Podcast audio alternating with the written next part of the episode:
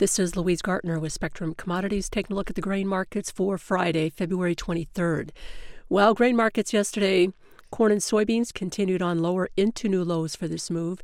Wheat actually shot higher but could not hang on to those gains, ended up on the low of the day. So they have a spike high with a very weak close, so it looks like they have found at least a temporary high. And corn and soybeans just continue to buckle under the weight of very negative fundamentals. We have weather in South America continuing to be good for production. We don't see any major threats on the horizon. Got some more rain coming in in the near term over the next 10 days or so. As we get into March and especially April, the weather for the second season corn crop is critical, and there are some long range forecasts that have been consistent, calling for above normal temps, below normal precip during that time window for Brazil. So we'll just have to see how things play out. But just when you wrap up uh, the weather stress for corn and soybeans across much of Argentina and Brazil, then you have the second season corn crop for Brazil, which is by far their biggest part of the crop, and most of that gets exported.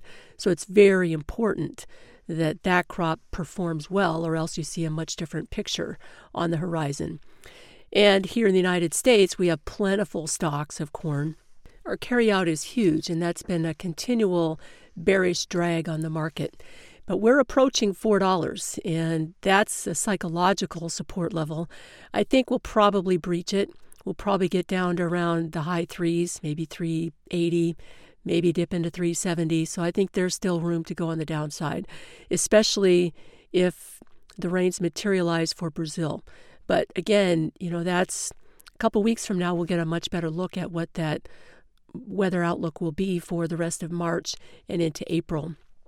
But it is important. I think the market will turn fast if you don't get those rains developing into that mid-March timeframe. So we'll just we'll just have to see. Hedge funds have a record short position on in soybeans and corn. So if they're forced to exit, it could be a pretty swift move to the upside. And added to the bearishness for soybeans, we're hearing talk that two to three more cargoes of Brazilian soybeans are being imported into the east coast of the United States. So that's always discouraging when you see that. But it'll happen. You know, those feed manufacturers going to be looking for the cheapest price, and it works to bring in Brazilian soybeans into the U.S. Uh, Russian sanctions being announced this morning. It looks like 500 people are being sanctioned but none of them are targeted toward the banks that help finance Russian exports. So it doesn't look like any of these sanctions are going to have an impact on the wheat market or the broader grain market in general. Export sales were out this morning for wheat. We had 280,000 tons. That was just below the low end of the range of estimates from 3 to 600,000.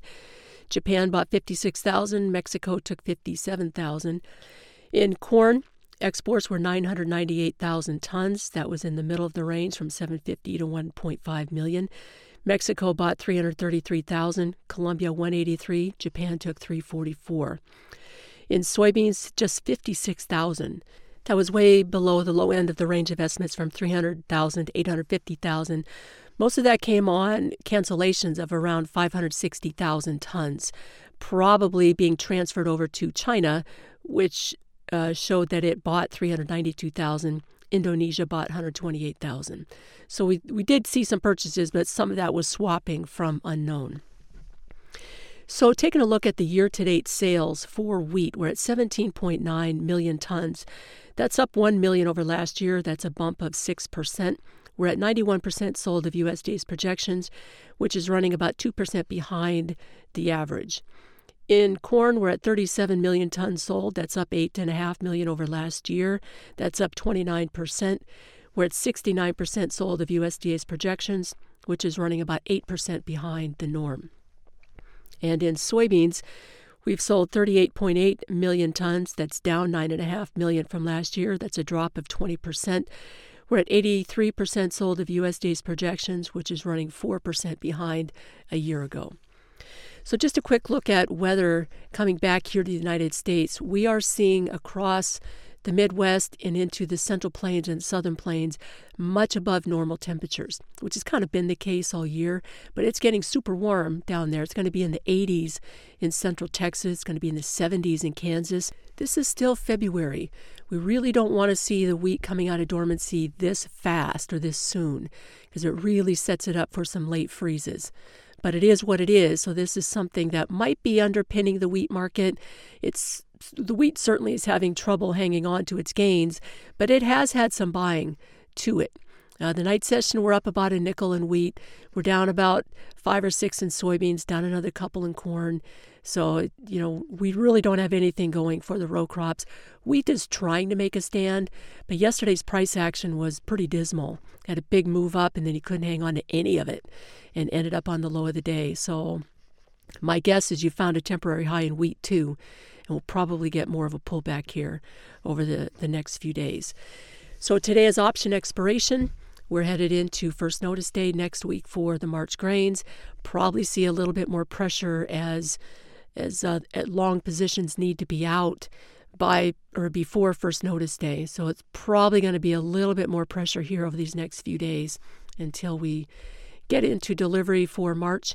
And then I think the market will probably find some support, at least short term. If you have any questions, feel free to call at 1 800 888 9843. This has been Louise Gartner with Spectrum Commodities.